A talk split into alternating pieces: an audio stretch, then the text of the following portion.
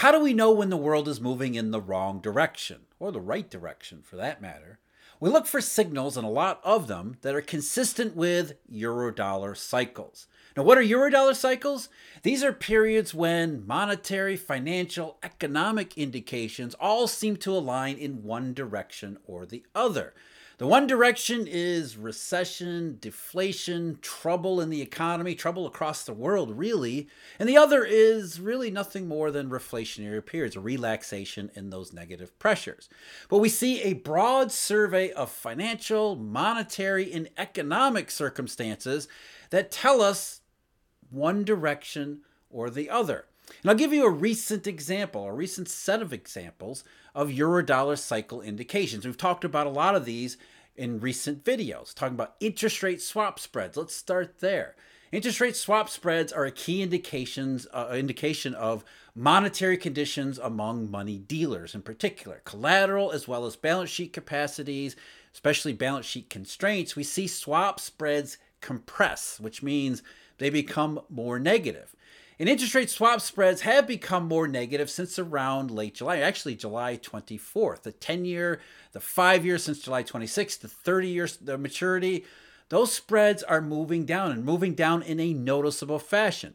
But it's not just interest rate swap spreads becoming more negative. We also correlate that with something like Japanese government bills, which again a collateral indication since the middle since the early part of August and really August 28th there's a date that shows up in addition to those, we've I've talked about Italy to Germany spreads, as well as here's another one the US dollar exchange value going up against India's rupee.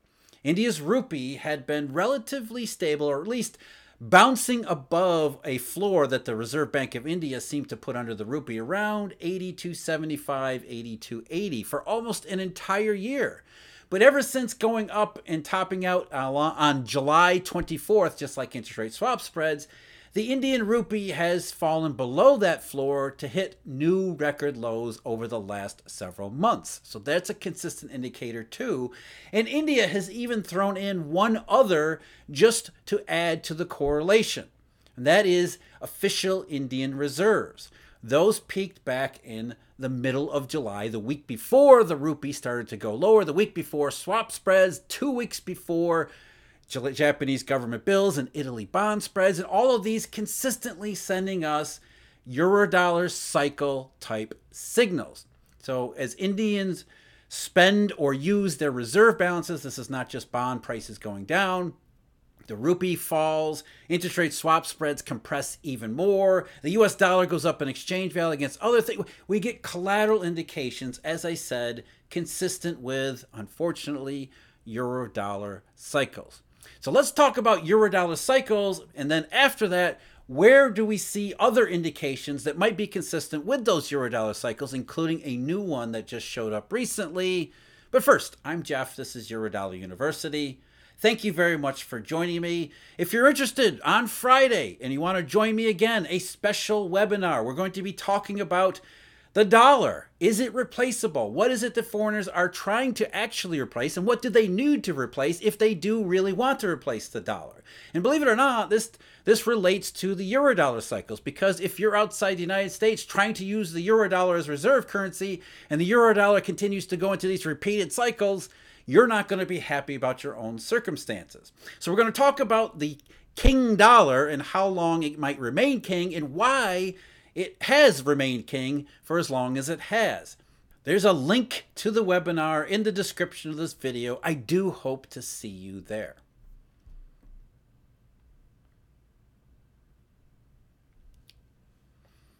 Eurodollar cycles. Now, to clear up any misconceptions that you might have, these are not cycles. They're not regular cycles like the, the moon traveling around the earth or the earth traveling around the sun. There's not some hidden mysticism here. We're expecting regularity to these cycles. Essentially, as I stated in the opening, what these are are periods when we see consistent indications that align in one direction or the other.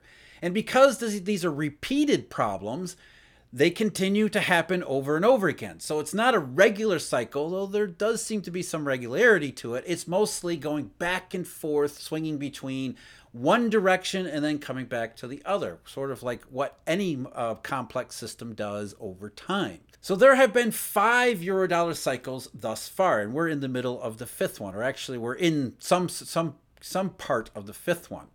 The first eurodollar cycle, well, the very first eurodollar cycle was actually 1997 and 98, what we call the Asian financial crisis.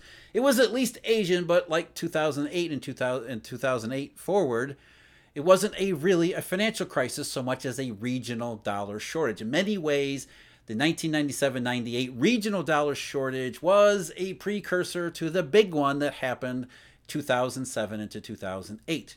August 9th of 2007 to be specific.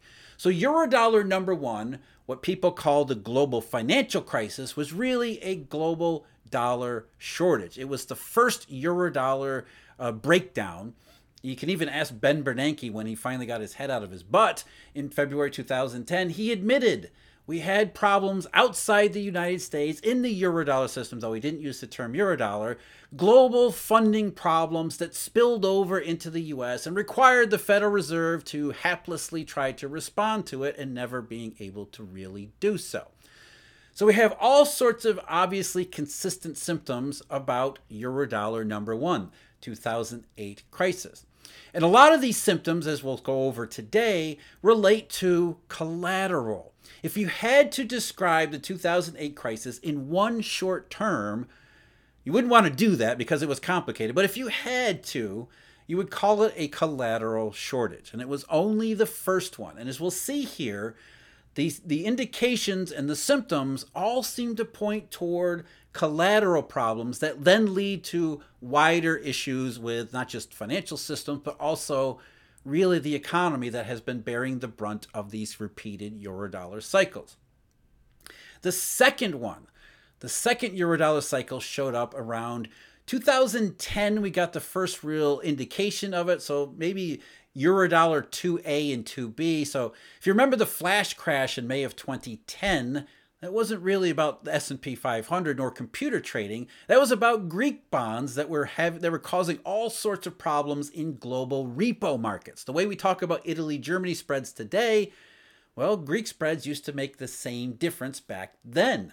So we had it wasn't a European sovereign debt crisis so much as like 2008 was a collateral shortage. Well, with European certain uh, certain big sectors of the European sovereign debt markets become coming under question, and being reevaluated and being revalued, it was another collateral shortage. Even if it was euro denominated, it still had that direct impact and spillover across the euro dollar system. So that was euro dollar number two. It showed up, the full part of it showed up in March or April of 2011 as QE2 was ongoing, by the way. So we had a massive breakdown in 2011, euro dollar number two, which was in many ways really devastating because coming so close after the original Eurodollar number one, it really drove the point home that this was not going to be just a one off, that the 2008 crisis couldn't just be left behind so easily, and the implications we're still trying to live with to this day. In fact, as I mentioned in another recent video about China, China and its experience with the silent depression, it was really Eurodollar number two that convinced them, uh oh, this is different. The entire world system is now different. Third eurodollar, eurodollar number three, that there was symptoms of that one in the summer of 2013. While everybody was enamored with the taper tantrum, which wasn't really a taper tantrum, underneath the surface there, behind all that, we saw some repo market indications, collateral shortages again there as early as February 2013. And if you remember the fall of 2013, we started to see emerging market currencies in particular, those started to decline against the US dollar that was beginning to rise again. And really, the start of 2014 is when Eurodollar number three really began. It really started to hit its its full stride there. And one of the key indications there, of course, was China's yuan, which was everybody thought was going to rise forever. Suddenly that rolled over and started to go lower too. And it also, Eurodollar number three also included the um, October 15th of 2014, the buying panic in U.S. Treasuries, just driving the point home about collateral and the nature of these eurodollar cycles. So that was the third one, eurodollar number three. Um, heavy influence on Asia as well as emerging markets. Eurodollar number four everybody thought was trade wars. It was described as trade wars. It showed up again, symptoms in 2017, late 2017, but really from the outset of 2018. And of course, the timing there, trade wars, that seemed to be the it seemed to be a logical conclusion when you don't see these eurodollar cycles and all of the indications that come from them. But it wasn't really about trade wars. It was again Collateral. We had collateral indications show up right from the start of 2018. Uh, we had a big one Italy to Germany spreads in May of 2018, especially May 29th, that like October 15th of 2014. A huge collateral indication there. We got inverted eurodollar futures. Let's not forget Urjit Patel, the former head of the Reserve Bank of India in June of 2018, who said, dollar funding has evaporated. Now, he blamed the Federal Reserve in quantitative tightening as well as raising rates, but we know it was about another collateral squeeze, including not just Italy to Germany spread and Italian bonds as a huge part of the collateral uh, system, but also Eurobonds. There had been heavy Eurobond issuance in 2016 and 2017 that in 2018, a lot of people were saying, oops, that was a mistake there too. And Eurodollar number four continued on, even though the Fed was pretending it wasn't there. They continued to hike rates until 2019, when it became clear in the aftermath of 20 of Eurodollar number four that conditions globally were not going the way they were supposed to because of Eurodollar number four, not trade wars. And Eurodollar number four ended into the pandemic period and COVID. Eurodollar number five, that actually, we got symptoms of that in the middle of 2021. Again, consistent signals. Um, and then throughout 2022, as conditions worsened, we got lots more consistent eurodollar cycle signals up until you know September and October. Major breakdown there in 2022. The last part of 2022 under the cloud of recession, slowdown in China that was not about the lockdowns. And then of course 2023. What have we seen? Persistent questions about the economy, even here in the US, which everybody's convinced is a resilient system and resilient uh, con- uh, condition right now. China, which obviously did not reopen. But more than that, consistent eurodollar cycle uh, signals and indications, rising dollar, swap spreads, as we mentioned, all the stuff that goes with telling us that the world continues to move in the eurodollar cycle direction, not the reflation direction. In the eurodollar cycle direction, that's where you get into economic and further consequences beyond strictly, say, the rising dollar or falling swap spreads. So let's talk about what these indications are. So the big one, the yield curve. It's the easy, simple one. And when you look at the yield curve during the eurodollar cycles, what you see is that nominal rates tend to decline, but it's not really about nominal rates. It's more about the shape of the yield curve. So in the earlier eurodollar cycles before eurodollar number four, you saw nominal rates decline and the yield curve would flatten because short term rates were still stuck around zero. So it was the yield curve going from steepening to flattening that suggested the eurodollar cycle flattening. And then, of course, eurodollar number four, we did get into inversion because short term rates were rising. In eurodollar number five, we've been heavily inverted for basically the entire time during it. In addition to the yield curve, we've got money curves or forward rate curves. I've talked about uh, uh, eurodollar futures up until April of 2023, in which they stopped trading. Now we've got term SOFR futures, which I'm not convinced those are going to be good indications. But anyway, there's money curves, there's SOFR futures, there's Euribor futures, which are a little bit better. But the money curves, they behave in the same fashion where you see the curve either steepen or flatten and invert. It flattens and inverts during these eurodollar cycles. Uh, the US dollar exchange value, that's a big one. That's an easy one to follow. Um, usually, when the euro dollar, U.S. dollar exchange value, because of the euro dollar, is rising, it's going to be rising not against one or two currencies. It's going to be rising against most of the currencies. So, if the U.S. dollar exchange value goes up, that's probably consistent with the euro dollar cycle and all these other indications. Uh, we see TIPS break evens, inflation expectations, or consumer price expectations. Those tend to be declining or low during eurodollar cycles. Interest rate swap spreads, that's one I mention all the time because it tells us something very important about two key components to these Eurodollar cycles. That is dealer balance sheet capacities and constraints. And the other one, again, that unites all of these things collateral. We see heavy doses of collateral indications during these Eurodollar cycles. And that includes something called the FX basis. I've talked about the FX market and how important that is. Well, there's usually collateral involved there too. Um, dealer holdings of U.S. Treasuries. Money dealers tend to hoard U.S. Treasuries, especially the coupons, during Eurodollar cycles. So then another collateral indication. Repo fails. Repo fails are somewhat fickle, they're somewhat inconsistent, but they do tend to rise or break out in specific periods during Eurodollar cycles. That was certainly the case in 2022. And even though we haven't seen as many in 2023, there's still some consistent, consistency there as well. Um, continuing with collateral treasury bill prices. That's one we talked about a lot. Treasury bills become high, in high demand whenever collateral is short. We certainly saw that in, right from the start in Eurodollar number one.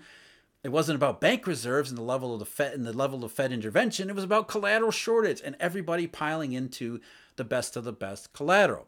So if you see treasury bill prices go way up, especially in relation to other money market and money alternative indications, that's a collateral sign.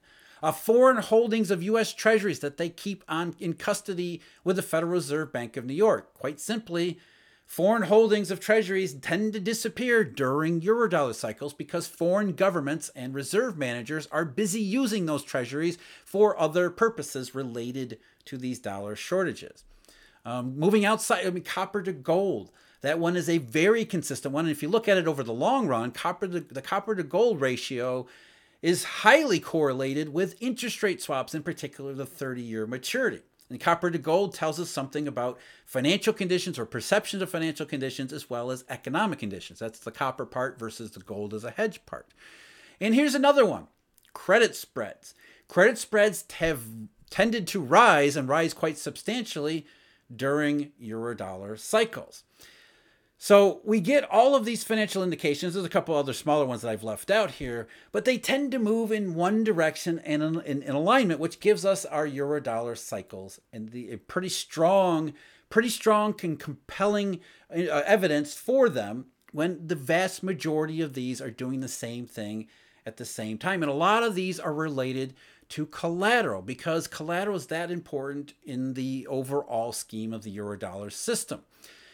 And it makes sense that we would have these repeating eurodollar cycles because collateral is maybe the weak spot. Because participants during these reflationary periods or the pre crisis period in particular, what they do is they allow bad collateral to infect the system. They get taking risk, they get more optimistic. They say, let's look at these junk euro bonds and accept them on values that we're going to regret later on. Of course, they don't know they're going to regret it until we get into these euro dollar cycles. And what that does is a couple things. Not only does it poison the collateral pool to begin with, to, at the start of these euro dollar cycles, it also links collateral to conditions in the overall economy because perceptions of junk collateral rise and fall with economic circumstances. So it creates this self reinforcing feedback loop where you have junk collateral that starts to get doubted, that creates monetary problems that then impact the economy, and that impact on the economy then causes us to look at the junk collateral again, and the cycle repeats all over. So collateral is not only cyclical with the general synced up with the general economy, it is also a huge part of these eurodollar cycles because we never really learn these lessons. And the reason we never le- really learn these lessons is there is a safe asset shortage, believe it or not. I know that's hard for many people to believe given the fact that the US government is issuing debt like crazy, but there is relative to the overall monetary needs of the system and remember, not all treasuries trade, only a fraction of them actually trade regularly and are usable as collateral. But essentially, the needs of the system require more collateral than is supplied by governments. And sadly, government bonds are the safest, most liquid. But essentially, the system looks for other ways to, to uh, increase the supply of collateral. And that, that leads to these, these reflationary periods where we're adding junk bonds and lower quality credit. So as the eurodollar cycles turn, we get lower quality credit. We, we move into the the consequences of them in terms of macroeconomic as well as financial uh, problems. So back to our current position. I've talked about interest rate swap spreads. I talked about the rising U.S. dollar, not just against the Indian rupee or the China's China's yuan, but pretty much all the currencies around the world. And remember, eurodollar cycles are not a singular cycle. They're not monolithic either. There's many cycles within the cycle where we go back and forth because nothing ever goes in a straight line. So we had lots of Eurodollar cycle indications in 2022. And then when China reopened early 2023, some of those Eurodollar cycle indications backed off. But that didn't mean the cycle was over. It just means we were ebbs and flows within the cycle. And then later in 2023, of course, we had the banking crisis. And then now we have the summer. And we have a lot more Eurodollar cycle indications piling up. So interest rate swap spreads, US dollar exchange value, Italy to Germany spread, which is still over 200 basis points. That's a bad one. Japanese government bills. The three month bill is still minus 21 basis points. That's a collateral one.